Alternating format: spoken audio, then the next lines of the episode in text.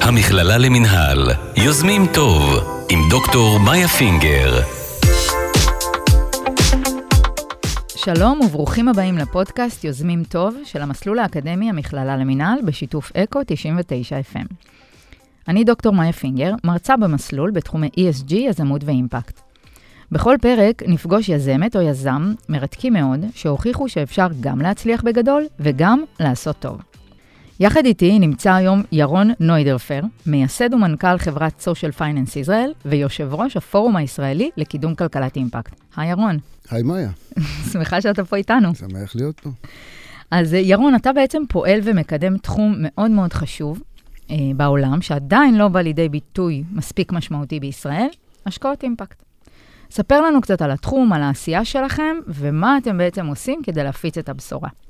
טוב, אז uh, התחום הזה הוא באמת לא חדש uh, בעולם, הוא קצת יותר צעיר בארץ. Uh, את קוראת לו השקעות אימפקט, אבל נכון יותר לקרוא לזה היום כבר כלכלת אימפקט. כיוון שהיום זה כבר לא מקיף רק את uh, תחום ההשקעות, איך אנחנו עושים השקעות שיהיו גם וגם, ותכף נסביר מה זה הגם וגם הזה, אלא ממש את כל תחומי הכלכלה, מרמת ההשקעה, אני כצרכן, איך אני יכול לצרוך אימפקט, אני כחבר דירקטוריון, משקיע, קורא דוחות כספיים, רגולטור, ואני כמנהל חברה. אז באמת אנחנו מדברים היום על כלכלת אימפקט שיש לה ארבעה עמודים, וארבעה עמודים לא...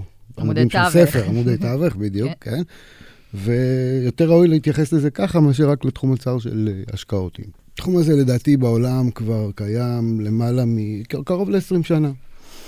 ומקיף היום את כל צורות ההשקעה, אבל בואו רגע נסביר מה זה השקעות אימפקט. בסדר? מעולה. השקעת אימפקט אה, אה, באה למעשה מחיבור אה, של ביקוש והיצע.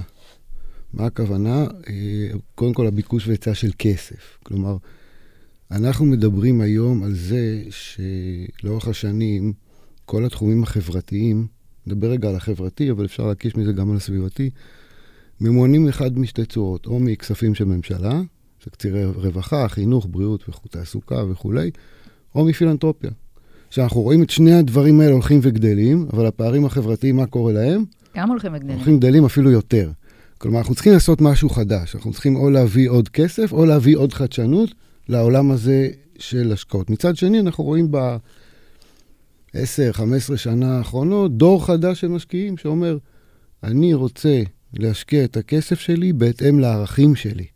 לא רק להשקיע כסף כדי לקבל תשואה, אלא להשקיע כסף גם כדי לקבל תשואה. אנחנו לא מדברים על פילנטרופיה, אנחנו מדברים על השקעה.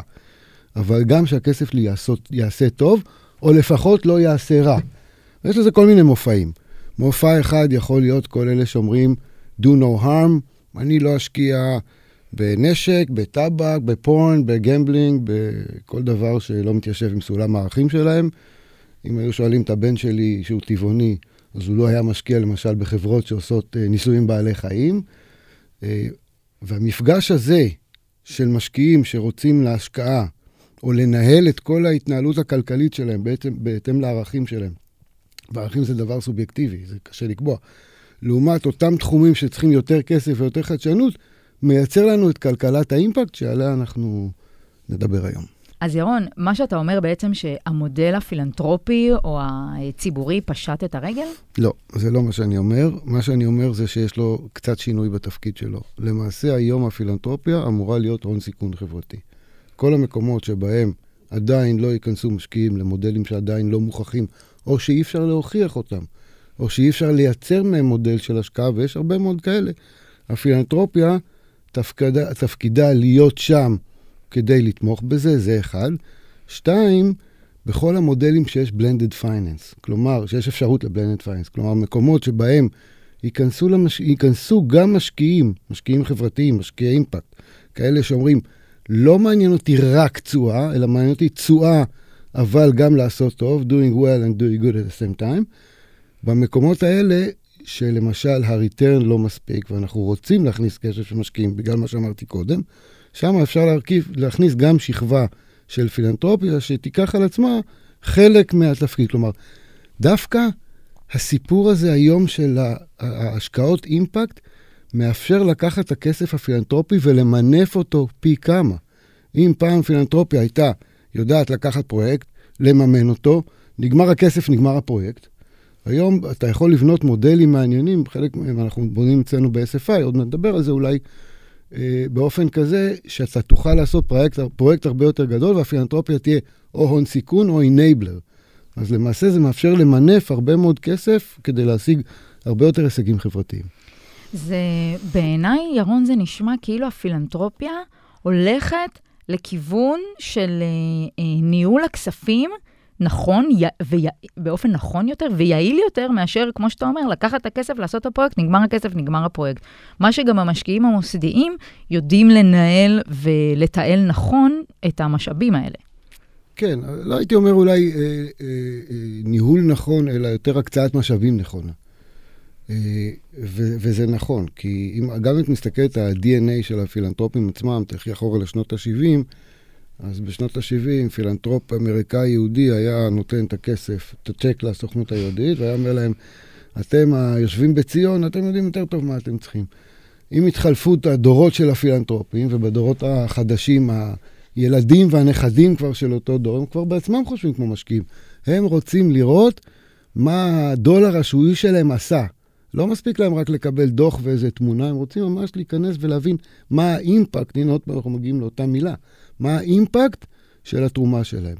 וזה כבר, אה, אה, וזה כבר אה, תפיסת עולם שמאוד מאוד קרובה לתפיסת העולם של השקעות אימפקט, שאומרות, אנחנו רוצים להשקיע את הכסף, אנחנו רוצים לקבל אותו חזרה, אנחנו רוצים לקבל אותו עם תשואה, שיכולה גם להיות תשואת שוק, היא לא חייבת להיות תשואה נמוכה, לא חייבים להפסיד פה כסף ולא חייבים להתפשר על תשואה, אבל שהכסף הזה יושקע באפיקים הנכונים ויעשה לנו טוב. אתה מדבר פה, ירון, ומתייחס לנושא של מדידה. בעצם. והייתי רוצה שתשתף את המאזינים והמאזינות שלנו, איך סושיאל פייננס ישראל בעצם לוקחת חלק במשחק הזה. Okay, okay, אז אה, בשביל זה צריך להבין מי זה Social Finance Israel. Social Finance Israel היא ארגון, היא non-profit שהקמתי לפני כשמונה, כמעט תשע שנים, ביחד עם סר רונלד כהן. אה, אחות ל Social Finance ב-UK, ב-US ובהולנד. ולמעשה כולנו עוסקים בנושא הזה של כלכלת אימפקט. אצלנו בארץ אנחנו עושים את זה למעשה בשתי צורות. צורה אחת בעולם של מוצרי השקעת אימפקט, ממש מאפשרים לאותם משקיעי אימפקט שדיברנו עליהם קודם, עוד מכשיר השקעה מאוד מעניין, ותכף נדבר על מהו, שנקרא אג"ח חברתי, או עכשיו גם אג"ח קריירה, יש לנו פה כבר, כבר שניים. והחלק השני הוא באמת אה, ייעוץ או עזרה לכל אותם שחקנים חדשים שרוצים להיות במגרש הזה, שכולם שומעים את המילה, שהיום המילה הכי מכובסת בעולם היא אימפקט. כולם אומרים אימפקט, לא כולם יודעים מה זה. אבל כולם רוצים להיות שם, כי מבינים שזה כבר here to stay, וזה כבר לא, זה כבר לא buzzword, זה כבר לא אופנה חולפת, אלא זה ממש הדרך להתנהל כלכלית אה, אה, בעולם, בכל תפקיד שאתה לא, בין אם אתה משקיע, מנהל, דירקטור, רגולטור, עובד, איש פרטי. צרכן, בדיוק, איש פרטי, זה כבר מקיף את כולנו, אבל לא כולם יודעים איך לגשת לזה. אז זה יכול להיות למשל עזרה לקרנות של אה, venture capital או private equity, להגדיר מהי אסטרטגיית האימפקט שלהם, איך אתם עושים השקעות אימפקט, כלומר, למשל, קרן שהיא מגדירה את עצמה כקרן שהאימפקט הוא חשוב לה. אני בכוונה אומר את זה ככה ולא אומר קרן אימפקט, כי זו כבר הגדרה מאוד מאוד סגורה. וצריכה לבחור באיזה חברות פורטפוליו להשקיע, ובוחנת שתי חברות שנראות פחות או יותר אותו דבר. בואו נראה מה האימפקט שלהם. בואו נראה מה האימפקט החברתי שלהם, מה האימפקט הסביבתי שלהם, ונבחר לא רק לפי צורת האפשרות להחזר או לאקזיט אה, בעתיד, אלא גם לפי האימפקט החברתי או הסביבתי שהם עושים. זה תפיסת עולם קצת שונה. אה, ראינו אפילו קרנות, אחת מהן עשינו להם את ה design של, ה, של האסטרטגיה, שממש לוקחות אחריות על הביצועי אימפקט של הסטארט-אפים בפורטפוליו. מה זה אומר? אומרים, הרי, הרי בקרן בדרך כלל מקובל 2% נניח דמי ניהול, נכון? ואחר כך 20% מה, מה upside של, של מה שמצליח. אז אומרים ככה, אם הסטארט-אפים למטה לא עומדים ב-KPIs, במדדים של האימפקט שלהם, ההחזר לשותפים בקרן למעלה ירד מ-20 ל-15. ואז יש incentive יותר ואז חזק. ואז יש incentive של הקרן לעבוד עם הסטארט-אפים על האימפקט. כלומר, את רואה איך זה באמת מקיף את כל, ה, את כל השכבות, את, ב, ב, ב, בתוך האקוסיסטם הזה, גם את המשקיעים, גם את היזמים, גם את ה... זה פעם אחת. פעם שנייה, קרנות פילנטרופיות, סטארט-אפים שרוצים לדעת סוף סוף מה האימפקט שלהם. קחי למשל, תיאורטית בנק, שעושה הרבה מאוד פילנטרופיה בכל שנה, ובעצם אין לו שום מושג מה האימפקט של זה. מה זה עושה? כמה זה ייצר? כמה זה שווה לתמ"ג? האם זה... האם, האם זה מש... באמת? האם זה באמת, באמת אימפקט? האם הם משקיעים אולי בשתי השקעות שהן בעצם מייצרות אימפקט מנוגד ומבטלות לך את השנייה? כלומר, עבודה, יש המון המון עבודה עם המון המון סוגים של שחקנים שאפשר לעשות, וזה החלק, ה, מה שנקרא החלק השני. החלק הראשון, נחזור אליו רגע, זה באמת העולם של המוצרים, ובעולם של המוצרים אנחנו מסתכלים היום על, על שני דברים שהם שניהם מהעולם שנקרא pay for success. בארץ אנחנו קוראים לזה אג"ח חברתי. זה לא אג"ח, את הרי, יש לך ניסיון משוק ההון, והיית סוחרת במעוף, ואני יכול עכשיו לספר עלייך, כן? ו... אז באמת אג"ח חברתי היא מודל שונה מאג"ח זה בעצם איגרת חוב. ואיגרת חוב, במובן הקלאסי של שוק ההון שאנחנו מכירים אותה, זה משהו אחד, אבל איגרת חוב חברתית היא משהו אחר. אז בואו נשתף את המאזינות והמאזינים שלנו, yeah. מה זה בהם, ומי yeah. בעלי העניין באיגרות okay. חוב אז, כאלה. אז באמת, אג"ח חברתי הוא שם לא טוב.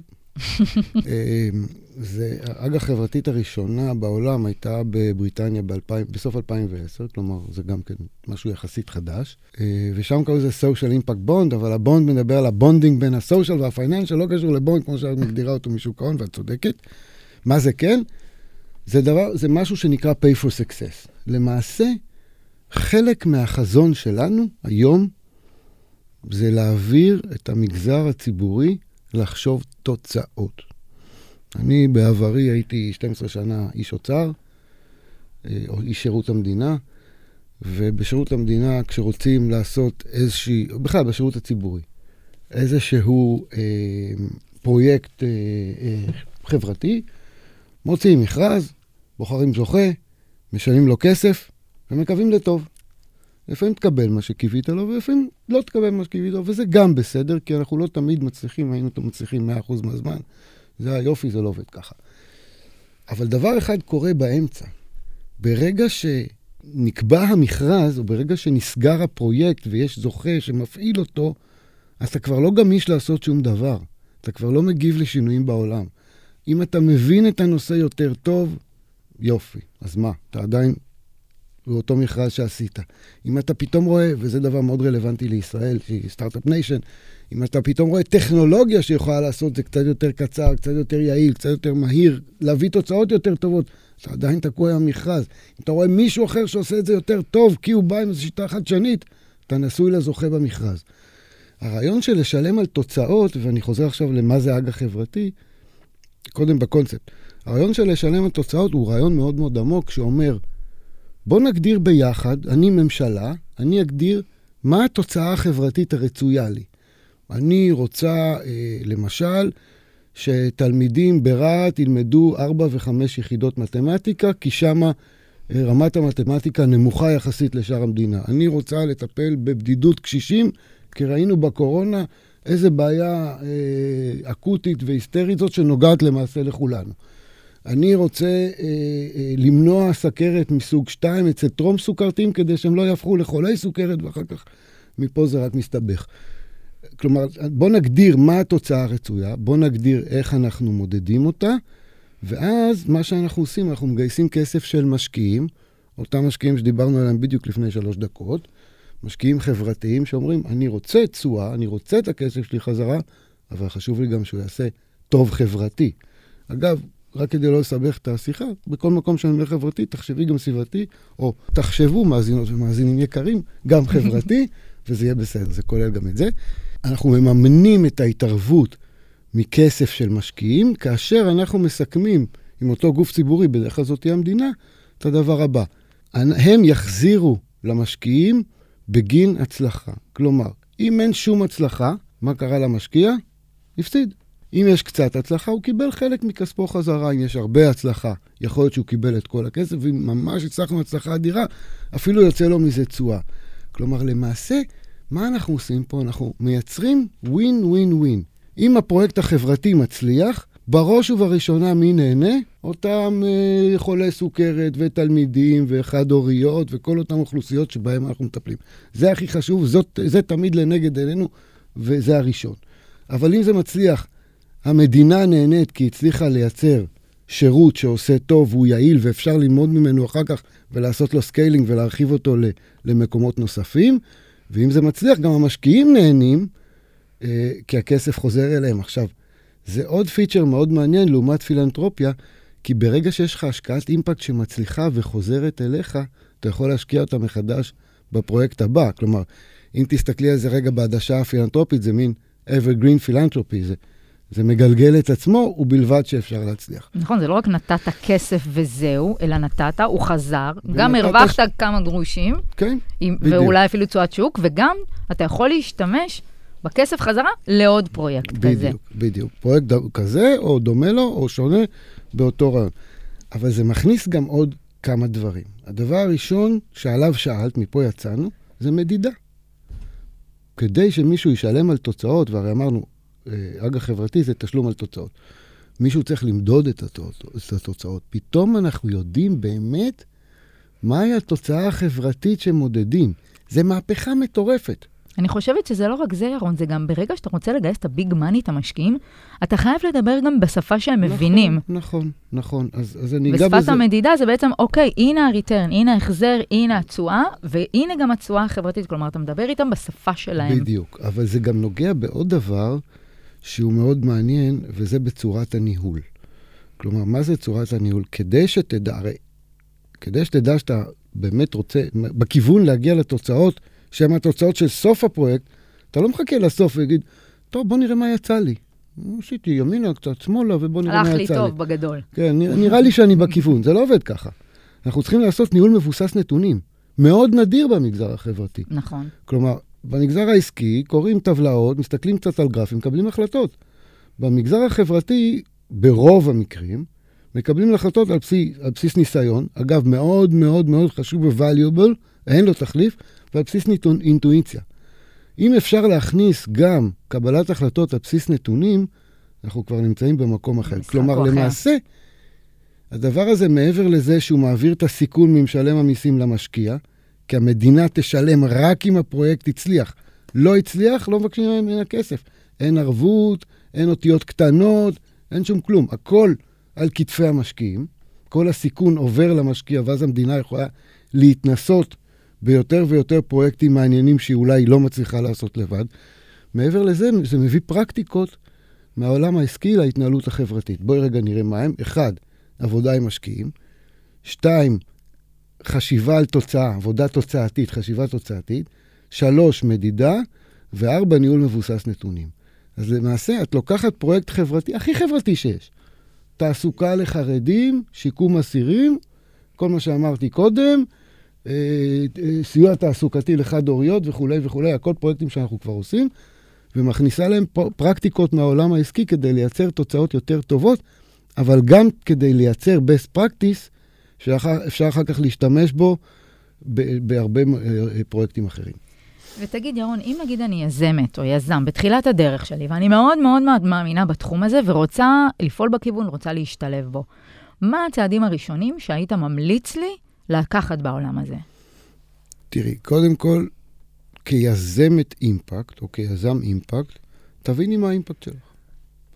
תביני מה בעצם את מציעה ולמי. אה, מה, מה זה עושה, אוקיי? כלומר, את, יש לך איזשהו רעיון, נראה לך שהרעיון הזה טוב, בואי תביני כמה הוא טוב, בואי תביני... אני מדבר על מה שונה מכל שאר היזמים, כי לגבי מה, מה זה להיות יזם, אני מניח שדיברתם בתוכניות אחרות, ואם לא, אז תדברו, והכל בסדר. אבל בעולם, בעולם של האימפקט, אה, אה, תביני מה האימפקט שלך ותלכי למקומות ש, ש, שבהם יכולים לעזור. עכשיו, בישראל יש פה פער קטן, והפער הוא אה, שכמעט ואין, או לפחות אני כמעט ולא מכיר, קרנות שעוזרות ליזמים early early stage בעולם, קרנות אימפקט ש, ש, שמשקיעות ב-early early stage. כאן- early כאן early יש- stage, רק לטובת המאזינים כן, שלנו, סליחה, אני זה בעצם שלבים-. זה בסדר, זה שלבים מאוד מאוד מאוד מוקדמים ב- בחייו של המיזם. ממש עוד לפני, רק בהתחלה. כן.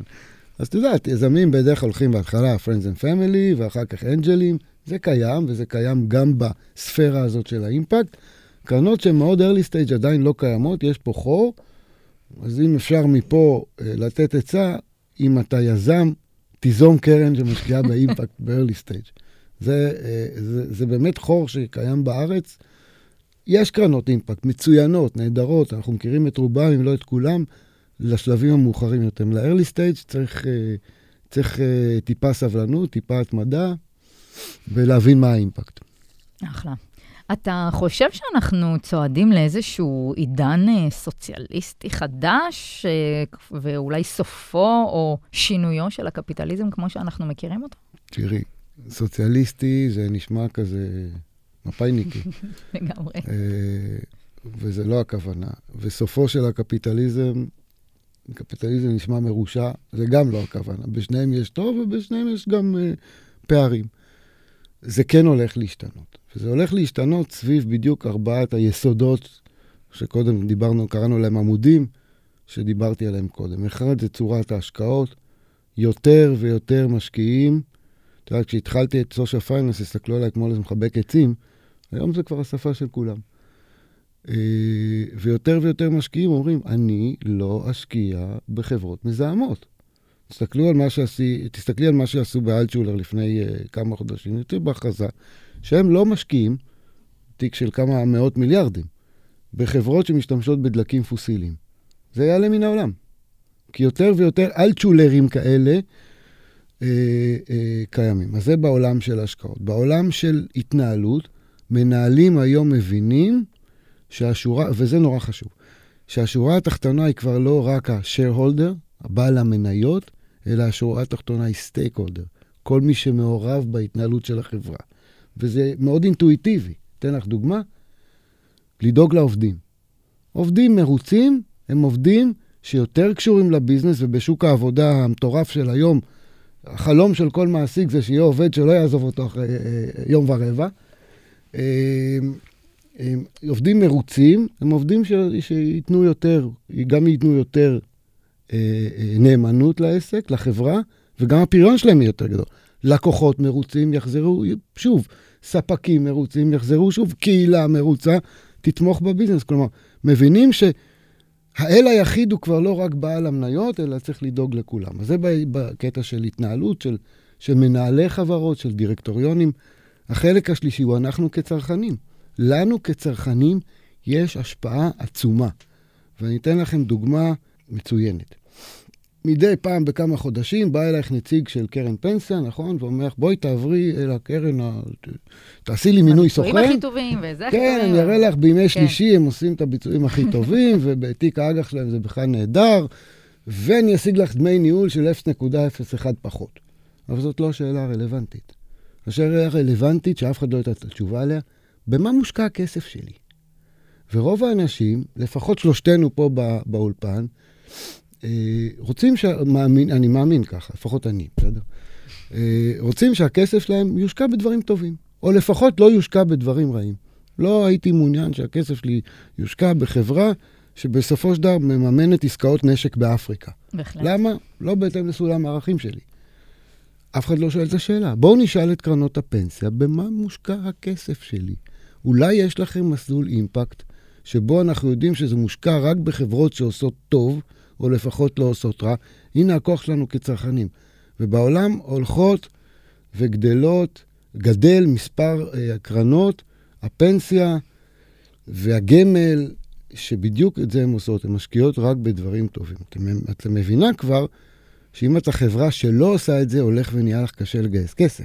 אז זה החלק השלישי. והחלק הרביעי, שהוא כבר העתיד, הוא עוד לא פה, אבל הוא מעבר לדלת, ואולי זה זה כיף להכריז עליו פה, הוא, הכסף, הוא החלק שנשמע משעמם, אבל הוא לא הולך לשנות את העולם, וזה הכסף, החלק של החשבונאות אימפקט. מה זה חשבונאות אימפקט? היום אימפקט, או כל עשיית הטוב, מוגדרים בדרך כלל בחברות במילים. בדוח הדירקטוריון, בדוח אחריות חברתית. זה עוד לא מספרים כמו דוחות כספיים. בדוחות כספיים אתה רואה מאזן, אתה רואה דוח רווח והפסד, הכנסות, מבין, הוצאות, כן, רווח, אתה מבין, פשוט. בדיוק, אתה מבין מה המצב של החברה, ואם אתה לא מבין, אז יש מישהו שיסביר לך. ברגע שאתה מכניס את שיקולי האימפקט להתנהלות של החברה, קח למשל חברת תעופה, שמרוויחה הרבה מאוד כסף, אבל מייצרת המון זיהום. אם תכניס לתוך הדוחות הכספיים, לא במילים, במספרים, ביחידות של יורו, שקל, דולר, אה, את ההשפעה שלהם על הסביבה, פתאום אתה רואה שהחברה הזאת מייצרת בעצם לעולם, מייצרת לעצמה רווח, אבל לעולם היא מייצרת הפסד בשקלים. וזה יכול לשמש גם את המשקיעים, גם את הדירקטוריון להבין, גם את קוראי הדוחות, ואפילו את הרגולטורים. גם ככלי לניהול סיכונים. ככלי לניהול סיכונים, הרי בעברך היית גם מנהלת סיכונים, נכון? אז בדיוק, צודקת. אחלה. אמ, ירון, בכל פודקאסט אנחנו מזמינים את הסטודנטים והסטודנטיות של המכללה למינהל לשאול שאלה את המרואיינים שלנו. יאללה. אפשר שאלה? היום שואל אותנו דין פרץ מבית ספר לכלכלה במסלול. ירון, מהיכן החברה שלכם, Social Finance Israel, שואבת את הרעיונות לפרויקטים? אחלה שאלה, דין, כל הכבוד. אז, אה, אז לשאלה הזאת יש תשובה עם ארבעה חלקים. חלק אחד, שהוא אפיין יותר אותנו ב, ב, בשנים המוקדמות של SFI, זה רעיונות שלנו. כלומר, דברים שאנחנו חושבים, הרי הסיפור הזה של, של, שאנחנו חושבים שמתאימים. הרי הסיפור הזה של אג"ח חברתי, את, את כבר מבינה שהוא מאוד מתאים למניעה. למה? אתה מממן היום בכסף קטן חיסכון בהוצאות גדולות בעתיד, אוקיי? אז למשל, אחד האג"ח חברתית השנייה שעשינו בעולם של מניעת סכרת type 2, היא בכלל רעיון של אשתי. שסיפרתי לה שאשתי רופאה, אורית, אה, וסיפרתי לה מה זה social finance ומה זה אג"ח חברתי, ואני בן אדם מתלהב כזה. אז היא אמרה, זה בדיוק מתאים למניעת סכרת, אולי תלכו על זה. אז הנה, הנה סוג אחד. וואו, מה אחד. אתה אומר? כן. אז דין, תזכור, רוב הרעיונות הטובים באים מאשתי. אה, שזה בכלל חשוב. זה הכי חשוב. Uh, הדבר השני הוא, הוא בעצם מהמדינה עצמה, מהמדינה או מהשירות הציבורי, שאומרים, יש לנו פה בעיה שאנחנו לא יודעים להתמודד איתה, לא מצליחים להתמודד איתה. הגמישות התפעולית שדיברנו עליה קודם שלכם, אתם יכולים לנסות המון כיוונים, ויכול להיות שאפילו תגיעו למטרה, ואז נשלם חזרה. אז uh, קחו את זה ו- ותעשו, למשל, אג"ח חברתית שאנחנו עושים, של, תיארתי קודם, של ללמד את המגזר הבדואי בכל שבעת בתי הספר התיכוניים ברהט, ארבע וחמש יחידות מתמטיקה. הרעיון היה של מי שהיום הוא ראש הממשלה, שהיה שר החינוך נפתלי בנט, שאמר, אני מצליח, חרט על דגלו את כל הסיפור של חמש יחידות מתמטיקה. ברהט קצת יותר קשה, בואו נעשה שם משהו, נעשה שם אג"ח חברתי. אגב, הצלחה גדולה. הכיוון השלישי שרעיונות יכולים לבוא ממנו זה מקרנות ומארגונים עצמם, שאומרים, אני עושה היום משהו בסקייל קטן, אם אני יכול להביא כסף גדול של משקיעים, ודיברנו על זה ממש ממש בהתחלה עם הביקוש וההיצע, זוכרת? אם אני יכול להביא כסף גדול של משקיעים, אני יכול לעשות הרבה יותר. אז אולי זה מתאים להשקעת אימפקט. יש מקומות שכן, יש מקומות שלא. אבל בעצם זאת התשובה כולה. כלומר, זה שלושת המקומות שבהם באים הרעיונות, בעיקר מהמגזר הציבורי שמבין מה הצרכים שלו ומה היכולות שלנו, ואפשר uh, להפגיש אותם. והמקום הרביעי? השלישי והרביעי היו אה, ביחד, מקרנות ו- וארגונים. וארגונים, מעולה. ירון, לקראת סיום. נשמח מאוד אם תשתף אותנו במה עוזר לך להיות הגרסה הטובה ביותר של עצמך. אמ, אני חושב שסקרנות. סקרנות, הרצון להתפתח, והרצון ללמוד, והרצון להמציא את עצמך מחדש. והעולם היום זז כל כך מהר, שאם לא תמציא את עצמך מחדש, ואם לא תהיה סקרן, ואם לא תהיה בלמידה מתמדת, תישאר מאחור. תישאר. ואז כבר לא תהיה הגרסה הכי טובה של עצמך, אז אני חושב שזה זה. אני לגמרי מסכימה איתך. ירון, תודה רבה שהגעת אלינו. תודה. שמחתי מאוד לארח אותך, היה לי ממש כיף. תודה רבה לכל העוסקים במלאכה, למסלול האקדמי המכללה למינהל ולאקו 99 FM. אני דוקטור מאיה פינגר, ונתראה בפרק הבא.